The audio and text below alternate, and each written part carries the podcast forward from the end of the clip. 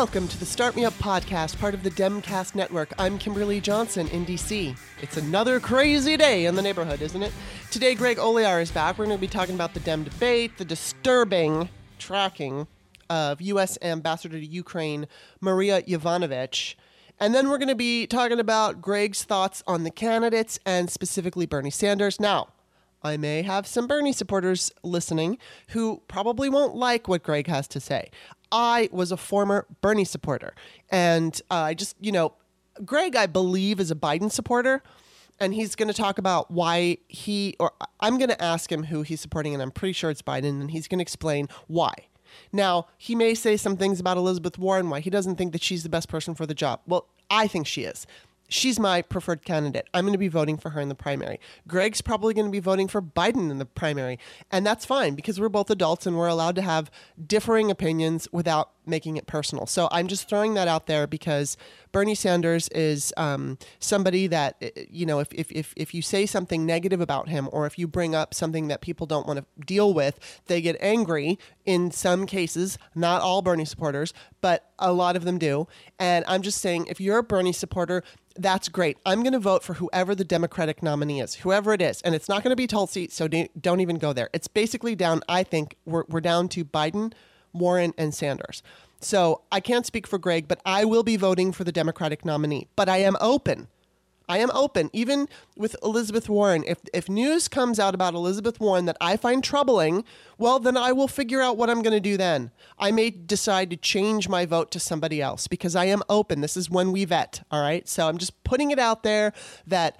Uh, we're going to be having discussions about candidates that aren't going to be warm and, and fluffy and cozy and sweet. We're just going to be talking straight. And uh, if you don't like it, I understand. But I would hope that you choose to take a mature stance and say, all right, I may not agree with this person, but I'm willing to listen. And if I still don't agree with this person after I'm done, I'm going to still vote for Bernie or whoever it is. So there's that. And if you're if you've never listened to this show before, welcome. It's a listener supported show. So basically, the way that this show runs and is produced is by you, the listener, becoming a patron at patreon.com slash startmeup. All this information is going to be put in the description of the Patreon text of the show.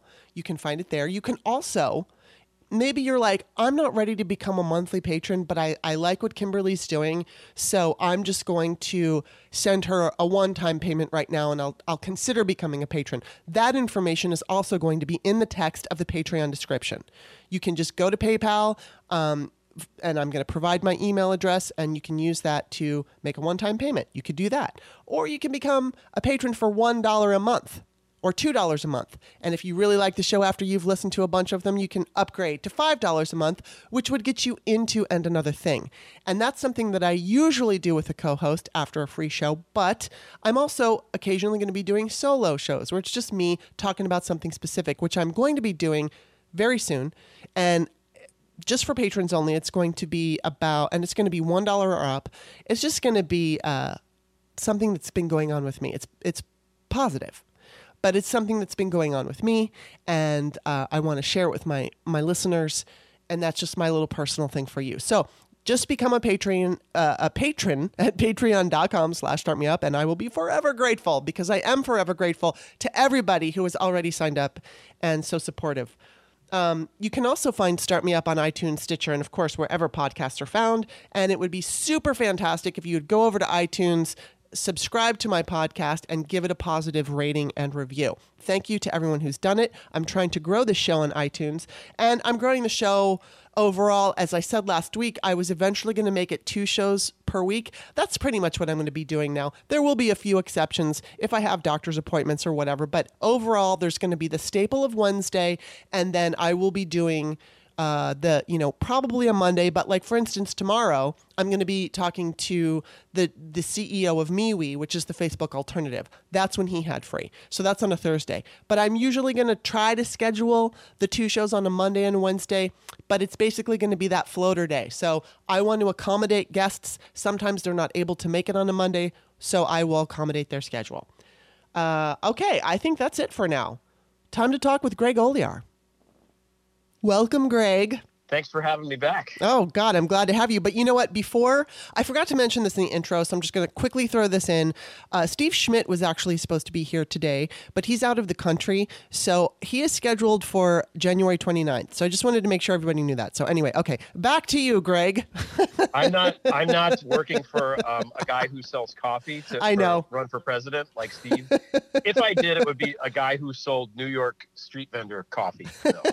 Well, uh, you know, I I'm going to be talking to him a little bit. more. I mean, I want to cover the existential threat that Trump poses, but I'm not sure.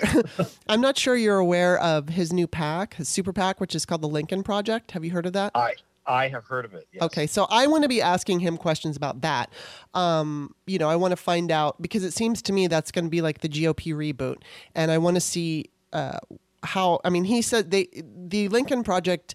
Uh, says that it's nonpartisan and it's for the rule of law, but mostly, um, it's compr- uh, mostly now the people who are on board are either uh, former Republicans or they're conservatives. I did see Molly Jong Fast I was going to say. Molly's on that list. Right. But- So I'm wondering if they're going to bring in more Democrats or, uh, you know, people who are more liberal minded. So I want to just ask him questions about that. So anyway, I'm not going to bug him too much about Howard Schultz. I don't Okay, think I don't good. think he I'm had a very good time. the- that'll be a good interview. I'm excited for it. Yeah, I, I'm excited. I, I, I love uh, I love listening to him. I don't always agree with him, but I love listening to him. Um, all right, so I, I kind of gave this intro. I like I did the last time with you. I kind of warned everybody that you're going to be talking about some of the candidates in ways that they may not be happy about. But this is a Democratic primary, and it's the time we vet our candidates. Um, so I did, and, and everybody loved you the last time. So, you know, I'm like, I went over, I bent over backwards to warn them just to make sure that everybody understood that uh, we're all allowed to have our opinions and we're all adults here. But I mean, as it turned out, everybody was like, oh my God, Greg is awesome. You have to have him back. So you were definitely a popular guest, and I'm excited to talk to you today about everything we're going to talk about. But what, what I'm going to ask you about first is the news that broke yesterday about Marie Yovanovitch um, and the fact that, you know, Giuliani's goons were tracking her. And this has been described as a smoking gun. Now, and, and you know, and it's also basically, it appears, you know, it, it gives the appearance that maybe perhaps they were thinking of getting rid of her. I know Malcolm Nance absolutely suggested that. So, A, do you think it's a smoking gun? And B, how significant do you think this is going to be in the grand scheme of things? I think first of all, the word goons is the operative word. Yeah. I mean, they're this guy Hyde. They're trying to present him as a congressional candidate. Yeah. And um, just because somebody runs for Congress doesn't make them a legit politician. Yeah. This guy is absolutely a goon. I spent some time on his uh, Twitter feed yesterday, and he he's a goon. That's what he is. He's, he's, a, he's a completely he's a MAGA cultist to the Yeah. utmost degree. I mean, I, I tweeted this morning that he, he's drunk so much Kool Aid that he's formed. uh, He's summoned the form of the Kool Aid pitcher that burst through the wall to deliver more Kool Aid. Like you can't find a more MAGA guy than this guy. So it, this is a guy who, and also who is trained in the military um, and knows how to kill people like professionally. So Yeah. those two things together are really dangerous. And if you look at Mm-hmm. the videos and the pictures of him with Trump, I mean, the look of pride on his face that he's with this great man, it's just, it's so pathetic that it, it's terrifying, actually. Yeah. So this guy is absolutely a goon for sure. There's, Yeah. there's no two ways about that. I also uh, pretty quickly determined that I don't know why else they would be tracking her movements other than there was some plot against her, yeah. either to assassinate her or to menace her in Mhm. some way. Mhm. I mean, there's I- I don't think they were like arranging a surprise party for her exit and waiting for until she was gone to set up the balloons. You know, I think this was absolutely nefarious. I don't think there's there's you know no two ways about it. And I was worried a little bit about the the some of the evidence that they released yesterday were handwritten notes that Parnas had done um, on stationery from that hotel in Vienna Mhm. and that makes me a little bit nervous because it's it's not dated and maybe they were imaged in the app Mm. but the whatsapp stuff is dated it's contemporaneous and i mean this is this is absolutely damning Yeah. um, but i mean i've said that so many times Right. In my book i wrote that we're waiting for the smoking gun and in fact there are so many Mhm. smoking guns that there's just this cloud of fog over everything. And that's the problem. And I think this is one of the problems that the media has had. We are so used to as a as a culture that that you know consumes law and order style entertainment. Mhm. We're, we're we want the smoking gun. That's usually what we find. And in reality, in complex cases like this, there is not any one smoking gun. Um, Yeah. So I think it's sort of foolhardy to even wait for that. What we have is a preponderance of evidence hmm that implicates Trump, Giuliani, Pence, Pompeo, Bolton, all of these guys in this plot uh, to extort the president of Ukraine and do whatever they needed to do to get that to happen. So that's it. That's enough for me. And not only do we have a preponderance of evidence to support that, we have zero exculpatory evidence. Yeah. Like no, even even the the the Republicans in the House did not attempt to defend what Trump did Mhm. or say that he was innocent or anything. They just attacked the process. Yeah, they they, did, they never defend his character in any way or Yeah. or stand up for it. It's just like you said, they go after the process. Which is going to be interesting because, and again, this impeachment stuff is is uncharted territory, Mhm. And I don't think anybody really has any idea what's going to happen. Like literally, no one Yeah. has any real idea until it starts to play out. But the Clinton rules that they seem to be gravitating towards, you get 24 hours to present the case, which is Schiff and his team, and then they have 24 hours to defend the president. And how the hell are they going to fill 24 hours defending this guy? I mean, it's really.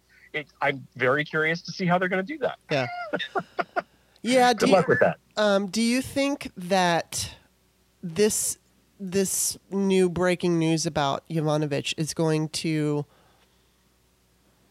tip the scale? Okay, may not be a. I mean, it, it is a smoking gun. It's one of many smoking guns. But is it going to be a, a, a scale tipper? Is it going to be a significant piece of the story that's going to make a huge difference, or is this just more terrible shit from the Trump administration that gets, like you said, like it's just gets into this cloud, and then MAGA doesn't care, and it's all the same? Well, I don't know. I mean, MAGA doesn't care, period. And Right. MAGA is never going to care. Right. That much we know. But MAGA is maybe at most a quarter of the population. Mhm. I think still most people in this country are not really paying attention to this stuff. Yeah. They're vaguely aware that stuff is happening. They might have formed some opinion of this or that, but they're not really paying attention. And when the trial starts, I think that will be the time that people start to pay attention. I So hope so. I don't think it's an accident that Pelosi chose to send uh, the articles of impeachment to the Senate today, and then this stuff leaked the night before. Right. I think now McConnell's getting this, uh, which is already damning, and he's saying, "Well, you know," he's Mhm. thinking to himself, "How can we, how can we scuttle this without getting egg on our own face?" And now it's how how can he do that? Now it's it's maybe an assassination attempt here. Yeah. This is like, you know, it's mob tactics in every conceivable way. So, and people know this and it's fresh in everybody's mind. So to go into this trial now, which seems like it's going to be happening, and not address it and not call whatever witnesses they want to call, it seems like something that even McConnell will not be able to viably sell. If there's one thing that people in this country know, it's what a court is supposed to look like. Mhm. I mean, Law and Order ran for how many seasons? And Yeah, I mean, right, Every exactly. other show is like some courtroom, this or that. So we know what a sham trial looks like. Yeah. We know what a good trial is supposed to look like. And if it doesn't look like a good trial, I think people are not going to be happy with it. And he's got to be careful because if he if if they lose the Senate in a meaningful way, Mhm. um, even if Trump wins re-election, which I don't think is going to happen, but even if he does and loses the Senate, he's you know that that changes the whole complexity of things in, in, in an enormous way. So there's a lot at stake here. There's so many variables it's impossible to predict. And I don't even want to try to predict. I mean, one, one of my friends asked me the other night, well, what do you think is going to happen? And I said, I don't know. You know, no one knows. Yeah. I- i- If Laurence Tribe doesn't know, then I don't know. right. you know? Amen. Um, Mm-hmm. uh, let's see. Let me let me just switch gears here, and let's let's get into um, the really fun stuff, which is Academy Awards? No, I'm kidding. which is um, le- differing opinions on candidates. I, I'm I'm not sure, and I was going to ask you: Are you who are you supporting for the Democratic nominee? I mean, I, I'm, you know, I'm K Hive, and I'm still K Hive. Right. So I, I have not come out for anybody. Oh, okay. I, I- thought you were going to be think- for Biden. Well, I was going to say, I think that, and I think most of the Kamala people, at least the ones that I engage with, seem to think that there's some kind of deal in place where Biden will pick Right. Kamala Harris. And if that happens, then that's it. It took, I think, 24 hours for most of K Hive to get on the Biden train. Yeah. I mean, it really, it was very, very fast. So what if So- what if though? Okay, if if we don't know who he's choosing to be his, you know, VP, Yeah. um, and we only find out after, you know, like eh, eh, you know, if he's if he's going to be the nominee, then we would only find out after. I mean, are you are you only backing him because of Kamala, or is it? Do you think that out of all of them right now, because it, I think what it's going to come down to is Bernie, Warren, and Biden. I think those are the three top. I don't really think Buttigieg is going to get in there, and the reason why is because he doesn't have the support of the black community, and that's essential. yeah. Um, and I think that of those of the candidates right now, as much as I like Klobuchar, and I really do, um, I don't think she's going to get in either. So I think it's going to be those three. So of those three, I'm going to assume Biden is your top choice. I yes. Okay. I don't. I will make it my mission between now and whenever it's all decided to make sure that people know that Bernie is awful in every way and that he's a fraud.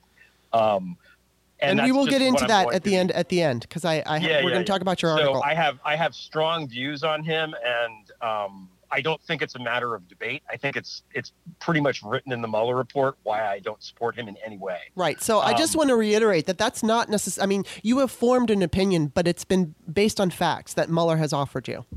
Yes. Yeah. Yeah. And we can talk about that later. Yeah. But I, I, I feel like, but but apart from it, even if I didn't think that, I mean, Bernie is a guy who is in love with himself, will picks people to work for him based on how much they like him and how much they they sort of blindly follow what he says, and has not had a track record of getting anything done.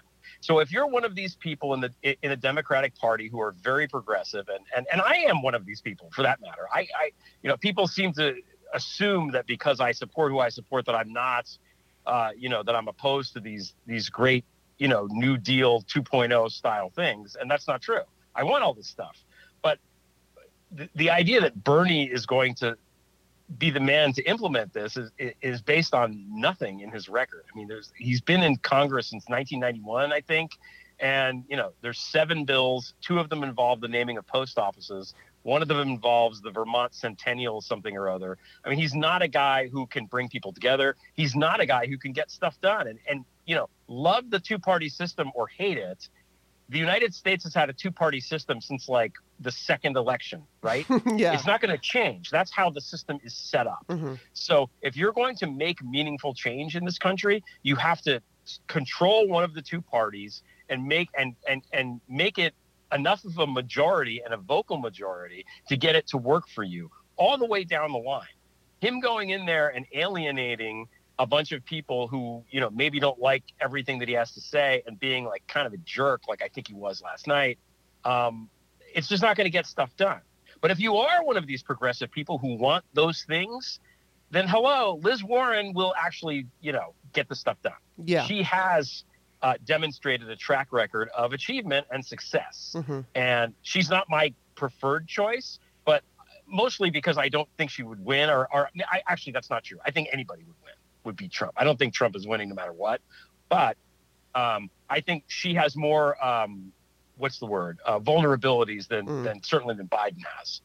Um, well, but you know, what? let me ask you a question on the vulnerable vulnerability. Obviously, Yeah. Trump, you know, Trump mocked the disabled journalist, and he constantly comes up with stupid names for, you know, like Adam Schiff and Pencil Neck, and, all- and he, he's just a child, you know, a, a, a schoolboy bully kind of child who is angry at the world, and when he doesn't get his way, he comes up with names and he comes up with way to mock people. Now, I want to just put this out there that I think it would not be beneath him to mock uh, Biden's stutter.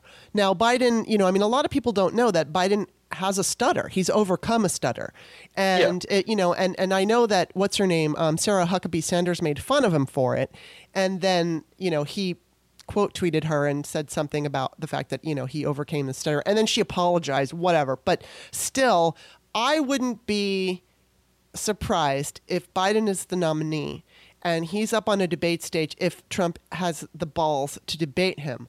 Um, Which he won't, but. Right. But I mean, or even if, you know, let's say Biden is out on the stump and he, you know, he stumbles over a word or two, that Trump would make fun of that. Um, I see that as a vulnerability, but I also feel like Biden has been able, at least within the Democratic Party, um, I, I, was wrong because I didn't think that he would make it as far as he's actually made it. And, and and I say that because I thought that his numbers would drop. I thought he would say he would be, you know, gaff. He would something would hurt him. And he's run for president before and he didn't make it and i just didn't think that he was going to make it this time but he is the teflon democratic candidate because nothing sticks to him the the people who are supporting him are like all in and they don't give a shit if uh, you know like clearly they don't care about hunter biden and ukraine they don't care about didn't hurt him within the democratic party. Of course anything's going to hurt him in the republican party. But I, you know, I mean, I kind of worry that sometimes uh, the way he presents himself, whether it's stuttering or um, putting words together, like two different words together, becoming one word or something, that like Trump could go after him for that and try to make him sound, even though we know Trump has problems speaking. Like I think was last week. What did he say? Uh, t- to- tolerate or something instead of tolerate. Yeah. So I mean, he's he, functionally Trump is functionally illiterate. So yeah. but know, he'll make I, fun I, of people, and it doesn't stick Sure. to him. I mean, it sticks to him, of course, within our on our side. And when I say on our side, I don't mean Democrats. I mean sane people who recognize that he's a threat. But I mean, I, I worry that with Biden, um, he might see or go after the vulnerabilities Biden has, uh, which one thing could be a stutter. Do you, do you think that's even an issue or a problem? No, I, I think that at this point people know all about Joe Biden. The other thing that we're not considering is if Biden is the nominee, Obama is going to appear and enthusiastically endorse him. Mm-hmm. Um, Biden, Yeah, that's true. Kamala Harris, and Obama together is is about as good as we can put forward right now. I think.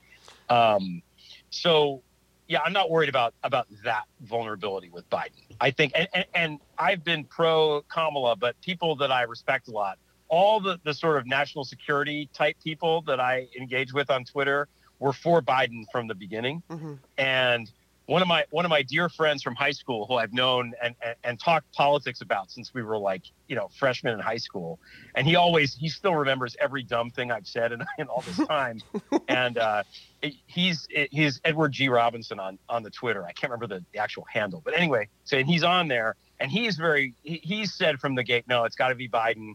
Biden's the guy. The numbers are good. He Mhm. polls well in the Midwest. You know this and that. All the very dry kind of um, statistical kind of arguments that I don't like, and my friend who is an economist does like. So I, I think he checks all the boxes. Do I think he's he would be the best president? No. If I had to pick one of the remaining people, it would be Klobuchar. It would not be close. Right. Um, but you know, what are you going to do? Um, as for Warren, like I think she has vulnerabilities, but I also think, and I haven't seen people talk about this that much, a lot of the things that Democrats perceive as vulnerabilities, I think would be strengths in a Hmm. general election. Like the fact that she was a corporate attorney or whatever, Mhm. and that she was a Republican until she was 40, that seems like something she could talk about in the general a lot Yeah. and say, hey, I used to be like you. I used to, you know, I have these values. I like America. I like national security. I like, you know, kind of making sure that the, you know, the budgets are balanced and all that kind of stuff. But I saw that it was veering into a bad direction, and that's when I changed parties. Hmm. Like, I don't think that's a bad thing. I Yeah. think that could be a sell because I don't think a lot of people uh, who are, you know, independents and Republicans probably know that even. They're so focused on the Pocahontas business Yeah. and and and probably perceive her as an almost Bernie-ish, out of touch, you know, pinko, progressive, whatever. Um, so for her to come into a general election and, and sort of present herself as this is how I formed the opinions that I formed, it's because I also share these values that you all share. I think that's a strong sell. That's Yeah. why I think she would win too. Like I'm not, I, I, I still think the Biden Harris ticket is the best one, but um, you know, if Well, Warren he won, has I he has the poll numbers. I mean, but we can argue Hillary had the poll numbers and that didn't help her. Um, well, when Hillary Hillary won by 2.8 million votes. Though, Yes, she did, and it, was the did. electoral college, and and yeah, basically what we're talking about here is winning over voters, and Hillary did it, and I think I do think Warren could do it also. Um, I, one thing I will say about Warren, I think like Bernie, who I no longer support, but like Bernie, she has the ability to walk into a red state and talk to those voters and win them over. And I say that because number one, Bernie went into um, West Virginia and was able to convince those voters to be interested in Medicare for all. He he does what whatever you think of him, he has an ability to um, turn some of those Trump supporters and get them to think. Now, the reasons behind it, we could debate that, but he, he can do it. With Elizabeth Warren, I remember early on she was at a town hall debate, and there was a woman on stage who initially a did not like her you could tell. And and b had said something like all politicians are the same i don't trust anybody. I think she had i think and i'm not positive about this but this voter had initially voted for barack obama and then she voted for trump because she feel you know she wanted all the bullshit change that he said he was going to give. And um and then now she's just feeling like everybody's a liar i don't trust anybody. And then so elizabeth warren you know, shared her stories and her Aunt Bee stories. And, and again, this was early on. So she was just telling her tale and explaining how these uh, programs of hers were going to work. And by the end of the town hall, this woman said, Well, we definitely need a woman president, which doesn't signal to me that she absolutely was for Warren, but I think Warren impressed her. And I do think that Warren has the ability to uh, talk to voters and who are maybe hostile initially, but she can calm them. I do think that's something that she's good at. But that all, all Uh, yeah, no, I agree. I agree. And, and and the fact that she's not, I mean, she's from Oklahoma. She's Yeah. not from New York City. right. You know, it's funny that the guy that they all love is from New York City. you know, the, it, we hate the the the the coastal elitists, but Yeah. Trump is our guy. Okay, Right, exactly. Well, they're just constant, constant hypocrites, and it, it's it is staggering. Um, oh, what was I just going to say? I can't remember what I was going to say. Um, I don't know. I, I think that. Oh, I know what I was going to say. I was going to bring up the fact that as much as I I'm going to be voting for Warren, she is my preferred candidate. Um, right now it's early and it's impossible to tell, but I'm gonna th- I'm gonna go with I do think the nominee eventually will be Biden, and it's because of the numbers. And you know, I had a conversation with this woman. I've said this on the show, but this was reiterated by an article in the Washington Post recently by Jonathan Capehart. Uh, there's a black woman that I know. I think she's around 47 years old, and I absolutely adore her. And we talk about politics, and so when I first started asking her who she was for, she said Biden. And so, um, you know, I'm like, what about this one? What about that one? No, Biden, Biden, Biden, Biden. So, and that was probably, I don't know, six months ago. So maybe three or four weeks ago, I said, okay, so are you still for Biden? She goes, absolutely. I'm still for Biden or Bloomberg. And I said, why? And she said, because it's I can't remember exactly the the phrase that she used or the terminology, but she said this is between white men, and they gotta they gotta duke it out. She said, "I love Elizabeth Warren, but this is between men, white men." And so Jonathan Capehart, uh, who's black, had written about this exact same thing, and I also saw, and I'm I'm going to say his name wrong. I think it's wa, wa, Wajet, Wajet. I can't remember how to spell his name. Wajet Ali, is that his name? Yeah, yeah, yeah. I Okay. know. I know. Who you mean. He s- he said that you know a, a lot of the African American voters that he encountered were basically echoing the sentiment that black people feel Biden is the one because it's between these t- these two white men. They got to duke it out. And so then Capehart does this article that his aunt is is saying the same thing. And and the way that Capehart you know phrased it, it it finally kind of registered in me that I'm I, I can understand, uh, although I don't necessarily fully agree, but I you know black people are very pragmatic and they're also quite religious, um, so they're not going to be the most progressive um, as far as uh, well, like I mean when you I, I- think that Well, they identify as centrist. It's also a friend of mine who's on the show, Stephanie, all the time. She's work. She works with a group of uh, black women voters, and they're for Biden. And all the reasons are the same. And it all boils down to this is a white man's fight, and the white men have to duke it out. And while I may disagree with that as far as uh, the bigger picture, I kind of understand what they're talking about. I, I, understand their prag- pragmatism and their being centrist and feeling like, all right, my life is on the line. And I just want this shit to go away. And these men are, you know, Biden is the man who's going to be able to stand toe to toe because of his experience in, in Congress and as a vice president and his relationship with Obama. And so for all those reasons, and it's not just the black community who's going to be deciding it, but they are a huge and very important voting bloc. Um, I do think it's going to be Biden. As much as I'd love to see Elizabeth Warren get it, um, I do think. But I, that said, I think each candidate could win, and each candidate has their own very specific vulnerabilities um, that could get in the way.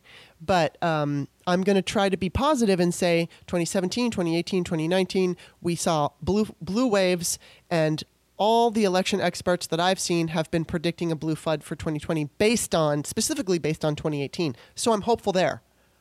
I mean, do, do you think that it's likely going to be Biden? Yeah. I, I, I hadn't, that, those are all interesting points and not ones I had considered. Um, although I think I have heard sort of echoes of the same, the same idea, if not expressed or articulated how you just articulated it. Um, yeah, I just, I, I don't know. I, I think Biden is, for better or worse, the guy. But I, this is why a partnership with him and Kamala Harris, uh, in my mind, is so compelling mm-hmm. because it's very unlikely that if Biden is the nominee and Biden wins, he's not going to run again. Yeah, I know. I mean, he's already pretty old. So if he runs and Kamala Harris is the vice president, that automatically makes her the next uh, uh-huh. nominee, pretty much. Right. I mean, it just about sews it up. Yeah. And Harris is also really the, the, traditionally in these in these um, campaigns, the vice president is the attack dog. The vice presidential yeah. candidate is the one that goes after the other guy, and she's so good at that. Mm-hmm. so well, um, and I um, would hope so. I mean, as you pointed out, um, she's the most likely of all of them to go after Trump after this is all done. And right. I would hope that, you know, I mean, I, the one thing that I would say concerns me, both Bernie and Warren, is they have not made that clear. Would they go after Trump? Um, would their DOJ, I should say, go after Trump? Uh, I want the next president to do that. And I do believe if Biden picks um, Kamala Harris, that's going to happen. Because yeah. A, he is, you know, being attacked, he and his son. So it's very personal for him what's happening right now. And then Kamala, I mean, t- she's she's a prosecutor. And she said yeah, she would. yeah. she said she would go after him. So uh, you know i would definitely feel comfortable knowing that those you know and with with elizabeth warren i'm not sure. She's never made that clear. And i'm i'm going to guess that bernie wouldn't and I think no, that, Bernie would not. Bernie no. would be too busy trying to figure out how to break up the banks by inspiring people to take to the streets or whatever the hell his stupid idiot policy idea is. Mm-hmm. Well, you know, the, re- the reason I think the main reason I think that he wouldn't is because he's referred to Russia the Russian attack as a distraction. And that's very concerning to me because I don't think, I mean, I wish that the candidates would talk about the Russian attack more than they're doing because I had tweeted earlier, and I've tweeted this like a million times, that if we were attacked with missiles or bombs, it's the only thing right. we would be talking about. But since it's information cyber warfare, nobody's talking about it. And yeah. so, you know, and Bernie seems to think it's a distraction which to me is even worse because it you know it's like sure we can talk about all these main street issues but we have to we have to focus on the fact that we are being attacked and that the current administration is not only allowing it to happen, they're helping the Russians do it. They're helping. Yeah. So it, it's never being mentioned. And I do think, as I said, since Biden, you know, is part of all of this and it's personal to him, and if he brings in Kamala, oh my God, they would be the people to do it. So, I mean, the, you know, I mean, as much as I have some issues with Joe Biden. My issues with him are more about the fact that I fear that he's not up to it. Uh, I, because sometimes he worries me when when he speaks. I feel like sometimes his words get slurred together, and it's not about um, a stutter. it's it's just I mean my dad is just about his age and sometimes my dad does that and it's like I wouldn't want my dad to run for president. But, you know, I'm going to go back to everything that you said and and the the fact that he's got all this experience and he he does understand government. I don't think that he he's let's I don't think that he can't handle the job. I just he's also going to pick good people. That's it. He knows he was intimately involved in the Obama administration. He can go in there pretty much from day one, figure out who's going to run everything, Yeah. and just sort of sit back and play it that way. and he'll have his- the help of Obama. Let his secretaries run the country. you Yeah, know? and uh, yeah, of course Obama will be right there um, anytime he needs him. And so I think that we can pretty much count on that. can we can we talk about Bernie now? We can. I was just going to bring that up, but I want I do want to kind of I want you to talk about Bernie, but I also want to kind of focus on you wrote Burn after reading B E R N. That was very clever. Um, Thank you. And it was a very good article. Uh, one of the things that you were talking about is that you were snowed by Edward Snowden and Glenn Greenwald. Now, Yes. it's funny because as I as I, I I messaged you last night that my boyfriend Bob Cesca was all over this. He he was um, smelling something back in 2013, and he was writing about it. And he was getting pissed off because he would notice that like in an article that Glenn Greenwald was writing, he he would he would say all this explosive stuff at the top, and then at the bottom of the article, where nobody bothers to read anymore, um, maybe the truth would be there or a portion of the truth. But and and you know what? I didn't follow any of it. I didn't get duped because I wasn't even following it. And it was also funny because before Bob and I got together, he told me that he went through my Facebook page all the way back to 2013 to see if I had a stand on it because he was so like opposed to Greenwald and Snowden and everything that was going on and he was like so concerned that I was going to be, you know, pro. But anyway, you write in this burn uh, after reading that you were snowed by them and you used um, the term military grade psyop. And so I just wanted to preface that now you go. Okay. I read I I read your boyfriend's uh, stuff last night, and it's all very good. I'm jealous that he was able to figure this out before I did. Um, so for, the first thing is that you, you mentioned before about Bernie going into these like West Virginia and and, and be, getting people to be able to listen to him and making compelling arguments for universal health care or medical whatever he, he does. Mhm. And I want to say that um, first, that's how this stuff works. Like Mhm. If Bernie had ideas that were horrible that we didn't like, none of this would would fun, would, would work. You know. Mhm. So with Snowden, he comes out and he has this compelling narrative, which is, oh my God, the government's spying on us. Everything is awful. They're recording everything. I am the whistleblower hero. I have exposed this. Blah blah blah.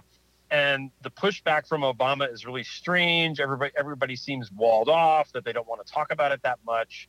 And we are trained through years and years of reading novels and watching movies to think that the government is evil, that the deep state exists and is out to get us or whatever, that the CIA is a bunch of, you know, they killed Kennedy and whatever else these things were, were, were sort of, um, you know, conditioned to maybe consider might be real. Mhm. So when Snowden comes out and says something like this, there's something very seductive about it. And he speaks well and he uh, articulates his positions well and he's young and he's you know not ugly. His girlfriend is very pretty all this kind of stuff. And you're like yeah this is oh my god i can't believe this is happening and da da da da. And then the next thing you know all, all this shit goes down and he's in moscow all of a sudden Mhm. for some reason. And you know then years go by without me really thinking about it that much or, or putting the pieces together.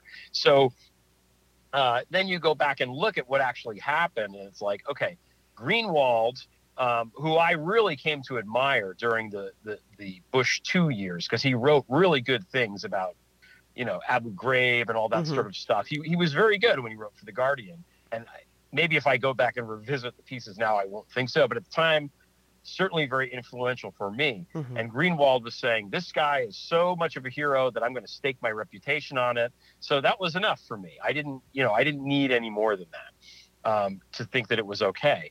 But when I started figuring out the Trump Russia stuff, like in, in around January 2017, um, I looked and Greenwald was basically poo pooing it. He was trying to quote unquote debunk it.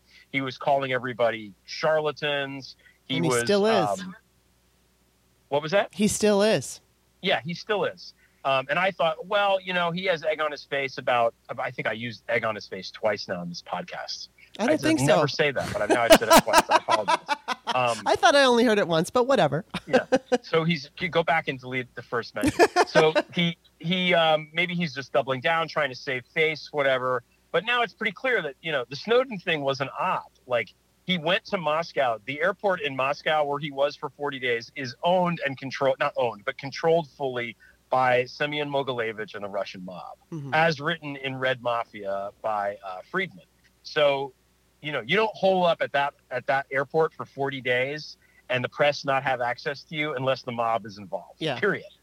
And Julian Assange is involved. He's helping the lawyer get there. He arranged the travel papers. Yes. Assange is a Russian asset. We know mm-hmm. this now. Yes. Um, so, and then he goes to Russia. That's where he wound up in mm-hmm. Russia. So you know, you look at it now through this lens and you say, is this an American hero trying to just an exile, or is this a made Russian asset defecting? Because mm-hmm. that looks now like what happened. Yes. So then you look at Greenwald and like, what what's you what's up with you, buddy? Because you've been spinning this narrative this mm-hmm. whole time. You're still spinning this narrative, and your narrative is is false. So somebody like Greenwald uh, is either a useful idiot for Russia, or he's in on it and yeah. that's it. There are there are not or he's compromised. Yeah, I mean, there's definitely you know? been questions of whether or not he's yeah. been compromised. So that's kind of the the, the the, the prelude. Now we skip to Bernie. Wait, before before Bernie, you skip to Bernie, I just have to add uh, Taibbi's part of it, Matt Taibbi, because yeah. I used oh, to yeah, be, yeah. I used to admire him so much, and then he's basically on that Greenwald train right now, where he is a Bernie person who absolutely d- dismisses um, the importance of the Russia attack and all of it. So okay, go on. I just had to add that but he spent all that time in Moscow in his 20s yes. when he was single and having fun. I'm sure they have nothing on him. Exactly. Um, yeah. So 2016 Bernie, Bernie appears, and like I said, he's very compelling. Like mm-hmm. you liked Bernie at the time. I didn't hate. I didn't hate him. I thought, oh yeah, this is nice. This you know, kind of like you know, old uncle or something. And he's got all these great old school progressive ideas and oh my god look the campaign is going well and all this kind and of stuff and it's crazy hair I don't know what he has against combs. I don't know. Like he never combed his hair like ever in his life. It's really weird. But you know, he has all this stuff, and uh, and and people are responding to it, and Russia starts to uh, amplify the message. Mm-hmm. And this is not something I made up. This is not a no. Reddit thing that I read by some anonymous account. It's in the fucking Mueller report. And okay? I saw it with my so, own eyes, and I was yeah. I was somebody who was uh, manipulated by by not to the right. point where I hated Hillary, but it made me yeah. question her, and it put seeds of doubt in my head. But you have now Bernie maybe was not aware of this as it was happening, mm-hmm. but eventually he was made aware of it and didn't really push back against it, didn't really come out and criticize it, sort of pivoted against Hillary and continued to campaign long after he was mathematically eliminated. Mm-hmm. So these are, and, and, you know, I don't know who's responsible for the, the election, da, da, da, but Bernie certainly did not help Hillary. He mm-hmm. helped Trump by doing that. Well, he did blame again, her. He said that she, over. He said that I'm she. I'm willing to believe. Oh, go ahead. I'm sorry. I was just going to say that he he said that she didn't say enough about it when she was the only one talking about Russia. Right. Yeah. No. So he he throws the narrative off. So that's 2016. So I'm willing to accept that Bernie himself got played and that was it. But why is he running now? You know, it's it's 2020. The Russian they're still helping him. The, mm-hmm. the the the Bernie bots on Twitter are worse than anything. I had to lock yeah. down my account a couple weeks ago because of the, the bots were, mm-hmm. were like going in and, and doing weird things. And it that doesn't happen when I attack Trump or go after any of these people. It's only the Bernie people. Mm-hmm. So why is that? Why is he running now? Why hasn't he come out and condemned the, the amplification and the bots? Why has he why did he vote against the sanctions? Why did the other vote against the sanctions he missed because why? he was dealing with the sexual harassment problem with his campaign. Yes, and that was a, a meeting that he had all the power to schedule the time. Right, exactly. But it isn't even a good excuse. So mm-hmm. it's certainly not a pri- the Russia stuff is not a priority with him. And it should, and you know what? If you go back and look at his history, he's loved the Soviet Union for his entire life. Mm-hmm. He's always been a big pro-Soviet booster, and that's you know he had the flag up in his mayoral office and all that. There's lots and lots and lots of evidence of this. So it just is the what it is he is naturally predisposed to liking Russia, and that's it. So he's also an extreme egomaniac. He doesn't like to be attacked. He doesn't like to be told he's wrong. Um, people tend not to like him or like working with him, even people in the Democratic Party who, position wise, should be aligned with him. So whether or not he's aware of the Russian help now and doesn't care or what, he should not be running now. If he was a patriot and cared about the country, he would just endorse Warren and step aside. The fact that he keeps this up, knowing that Russia is helping him, knowing that he's a divisive candidate, and knowing that he probably can't win, although uh, someone that egotistical, I'm sure, can't admit that to himself, is just. Um, it, it, I don't know what to say about it. It's irresponsible to the highest order. That's the guy that we want to be the president. And when I point this stuff out on Twitter, people will go at me and they're like, "You just hate poor people." They'll say, or oh, you don't want health care. What the fuck does one thing have to do with the other? You know, I do want health care, and this rush it up asshole is not the guy that's going to give it to you, or me, or anybody.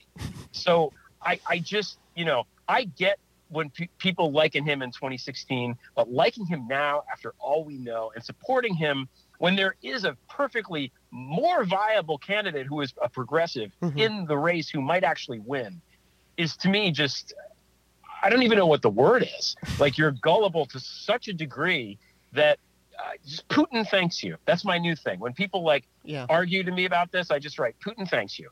You know, well, I think yeah. for Bernie, you're voting for Putin. Period. I think you know, as as somebody who initially was for Bernie, and I think I said at the intro, I I, I recorded like 50 intros because I always make a, a I, I fuck up, so I don't remember if I said it or not. But I I cried when he lost two times. I cried uh, when he lost, and then I cried later. I was Bob was doing Stephanie Miller does the sexy liberal comedy tour thing. And so you know Bob was like emceeing it or whatever. And they showed a video of Bernie's ad with the Simon and Garfunkel song and everything. I cried then. So I, I, it was never that I was attached to Bernie the person. I was attached to, as you said, you know, his vision and, and, and, and his progressive vision. And the way that I, the kind of person that I am is I totally recognize that in order to um, to see progress in this comp- country, we're going to have to work with with the other side. Now, yes. if, you, if you bring this up to certain people, and it really does, and it's not just Bernie supporters, but if you bring this up to certain Democrats, they immediately dismiss you and they say, oh, well, we can never work with the Republicans. Democrats just can't do whatever the fuck they want unless they have a majority, a huge majority. So if we don't have a huge majority, we have to figure out ways to pass bills and to get shit done with the other side. And you know, right now, as we speak, as divided as we are between, you know, Democrats and Republicans, there are still a few occasionally that work together. Every once in a while, they surprise you, like Matt Gaetz came out against or came out for with the Democrats um, with this whole thing about Trump being able to do whatever he wants with war. Right. So sometimes they're going to surprise you, and sometimes I think it was who was it was oh I can't remember if it was Booker or Buttigieg or or I don't remember which candidate it was, but they were. Oh no, I know it was Beto O'Rourke was talking about uh, his work with Republicans on certain issues and how you know there there was one particular trip where he was like a road trip with another Republican and they had figured out some kind of a, a deal for a bill that they were going to work on together and that they did. So it is possible to still work together. Right now, we are dealing with a crazy GOP. But what what I think the, the Democrats who want to argue that we can't get anything done. If we do have a majority, that's going to push Republicans to be a little bit more open to working with us because they want to save their seats and they they they, they want to do they're not just going to be obstructionists if they're in the minority, complete obstructionists. They're also not going to be obstructionists if they're in prison. That's true.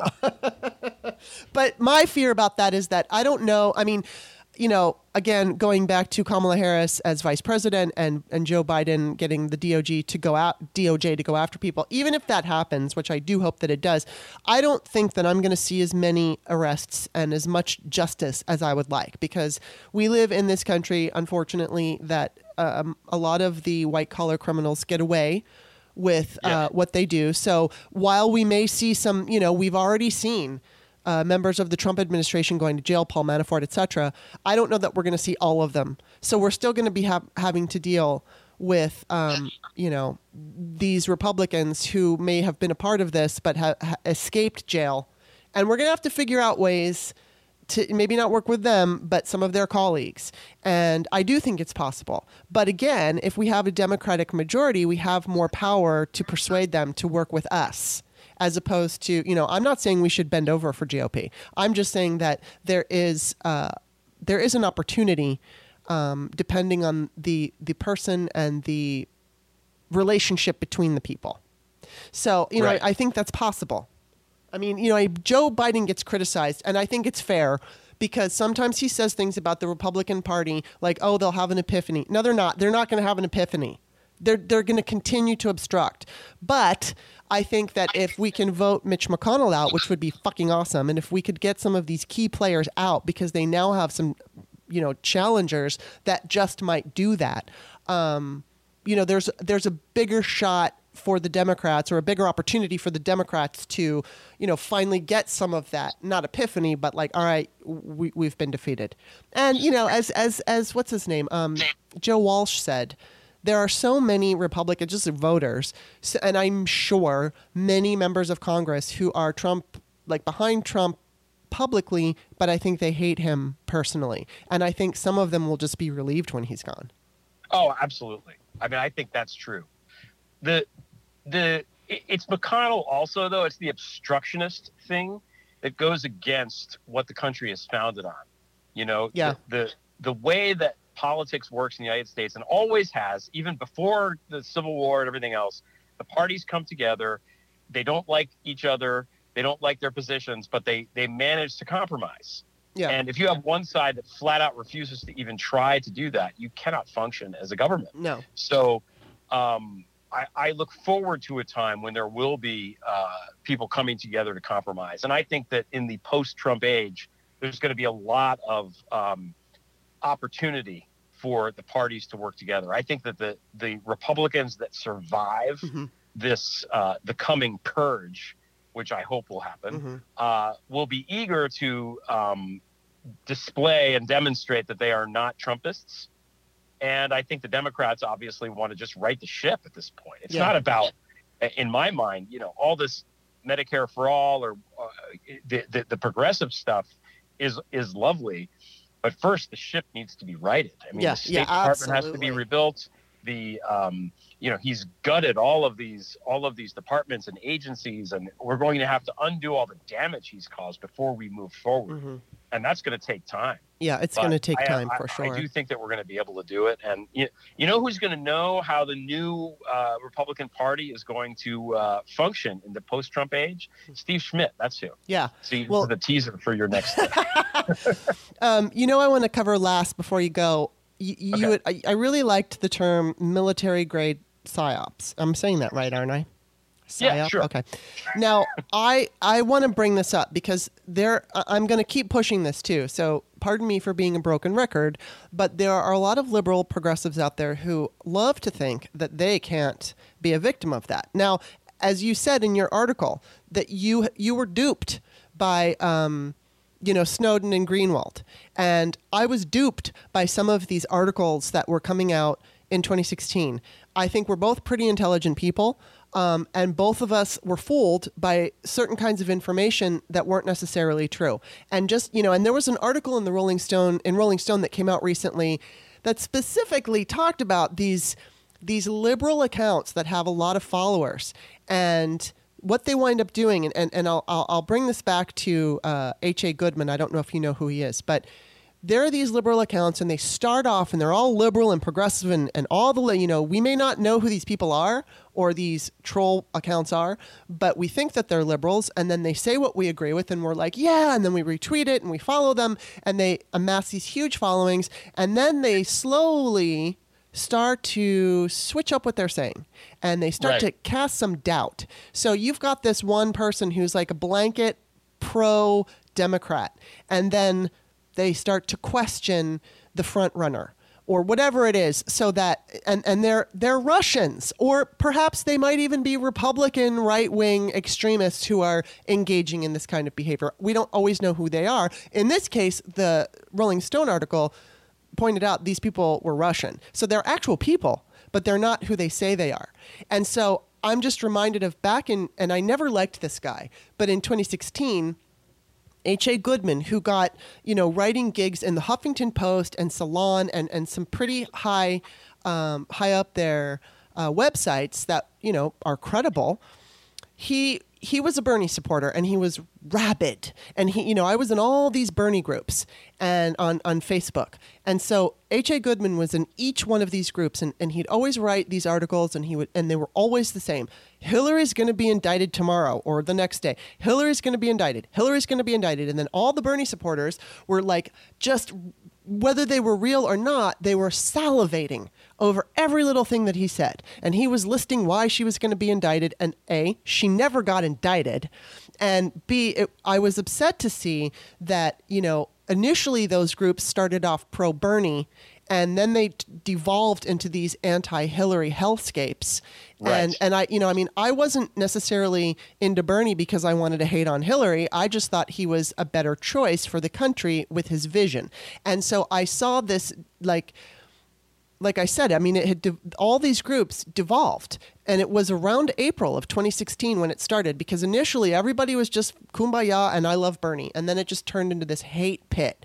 And so now, H. A. Goodman, who has been kicked off Twitter, I think he was kicked off of Facebook. I'm not sure if he's even on YouTube anymore, but he's a real guy because he does videos. You know, he's been he's now H. A. Goodman for Trump. So that's the Ah. perfect example of, you know, all these Bernie supporters heard what they wanted to hear. They wanted to hear that Hillary was going to get indicted because that means Bernie was going to be the guy, and that's what they wanted. They didn't give a shit if it was true or not. And then, of course, I do believe that there were trolls and bots who amplified this message. Well, that's weird. All of a sudden, we stopped recording, and I don't know why. Um, but I did listen, and we didn't really lose anything important. So, back with Greg now. Okay, we are recording now. I don't know what happened, but it just stopped recording. And as It stopped recording when we were talking about military grade science. so I blame the Ru- we can just blame the Russians and call it a day. I think is. I think we're going to have thing. to do that. And I know you got to go, so I'm going to go back and listen to when it got cut off, and I'll just fill everybody in with, with what we were talking about. Um, but thank you so much, Greg. I love talking to you. You know you're coming back. I, anytime I'm, I'm here, I, I'm all for it, and, and uh, it's always a pleasure. I'm, I'm, I'm kind of like pleasantly surprised that you invited me back because I wasn't sure how how my anti-Bernie views would go over. But uh, I'm- Well, no, I'm I mean, I'm pretty much uh, on the same page with you. I just, I, I Yeah. worry because I, I try very hard to stay away from, I mean, occasionally I give in, but I try to stay away from the divisive um, conversations because it's a headache and it's upsetting to me. But you know what? We've got to Yeah, have these yeah. conversations because it is a primary and we have to vet the candidates and, you know, we're not always going to agree. So we need to be adults about it. And I, I and Amen. I think that you do a very good job because I do think you're fair. I don't think that you're just coming from a place of I hate that guy. You're coming from a place of I've studied this and here's my opinion on it. So I appreciate it and I always love having you on. And of course, you will be coming back. So, you know, just be prepared. And where can everybody find you? Um, well, I'm on the Twitters at uh, Greg Olear, which is my name, and then I have a Substack which I write uh, twice a week, um, just writing about various Trump Russia kind of stuff. So you can follow me there as well.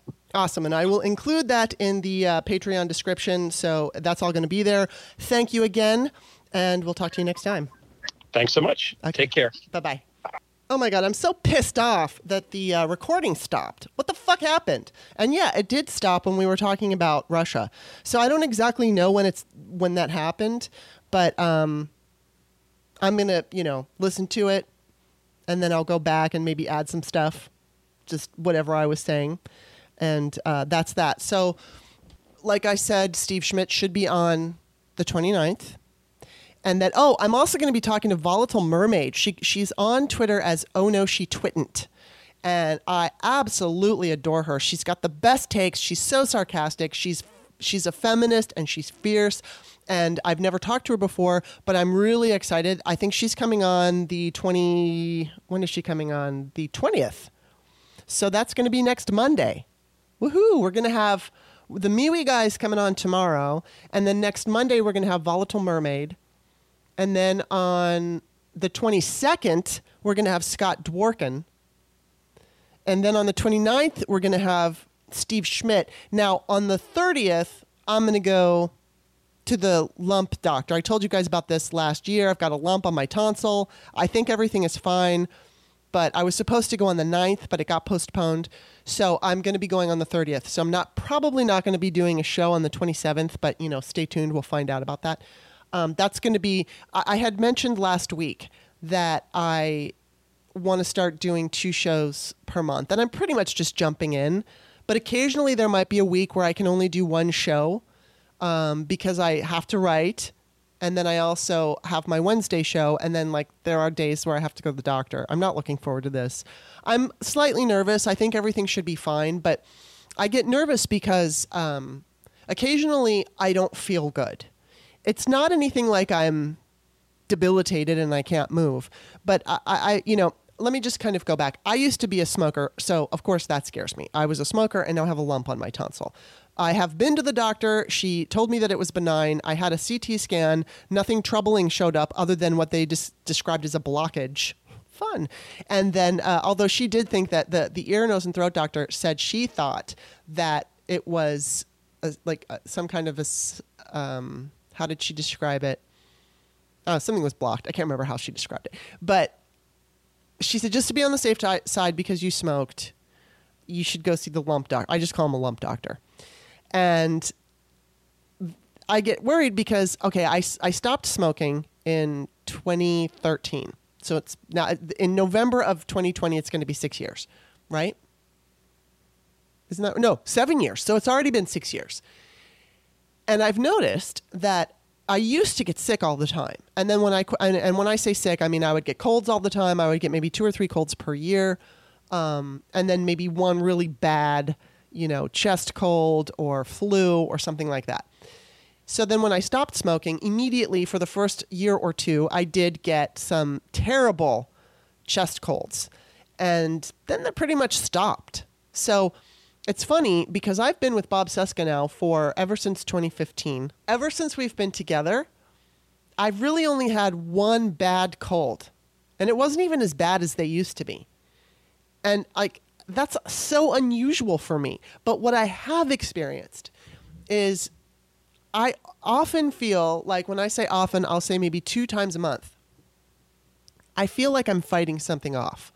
And so my throat will start to bother me. Now, it doesn't get painful and it doesn't hurt, but it's, um, I don't know, it just feels funny.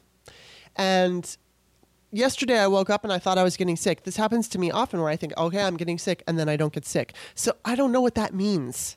I don't know if it has anything to do with this damn fucking lump on my throat, but I'll find out on the 30th, and that'll be that. So, um, all right. Well, I really like talking to Greg. I want your take on him, and I hope that I hope that if you're a Bernie supporter, that you at least just take a listen. You don't have to agree. You don't have to feel the same way. I hope that you do recognize the facts that are out there. But if if he's still your guy, that's fine. He's still your guy. I don't want to hate. I'm so sick and tired of the hate. I'm so sick and tired of everybody hating on each other and being mean and, and saying shitty things to each other. It's like, look, we're going to get a nominee. Let's just get behind the nominee and defeat this motherfucker. I hate that guy. I hate Donald Trump. I don't want to hate, but I hate, I hate, I hate him. I think we all do. Most of us do, except for the crazies. So, and when I say crazies, I, I'm even including the smart people who are defending him and would vote for him again. I think they're crazy. I think they're being ridiculous. So there's that. Uh, don't forget, you can find me on Twitter at author Kimberley. You can also find all of my books Peyton's Choice, and The Virgin Diaries, American Woman, and uh, Ain't No Sunshine Men Reveal the Pain of Heartbreak. They're all on Amazon. Kimberley A. Johnson. I think I've got the A in there, but Kimberley Johnson. K I M B E R L E Y. Don't forget that extra E. Uh, most people do. So when you remember it, I truly appreciate it. And again, just before we go, I want to remind you I'm really excited about 2020 as far as this podcast is concerned because I've got some great guests that are going to be coming on. I haven't said anything because, um, you know, schedules change and I, I don't want to necessarily jinx it, but I've got some good people. You're going to be happy. But you know who's coming up for the rest of this month? That's it for now. I will talk to you later. Thank you for listening. Don't forget to sign up at patreon.com slash startmeup. I will be forever grateful and your best friend for life. Take care, everybody.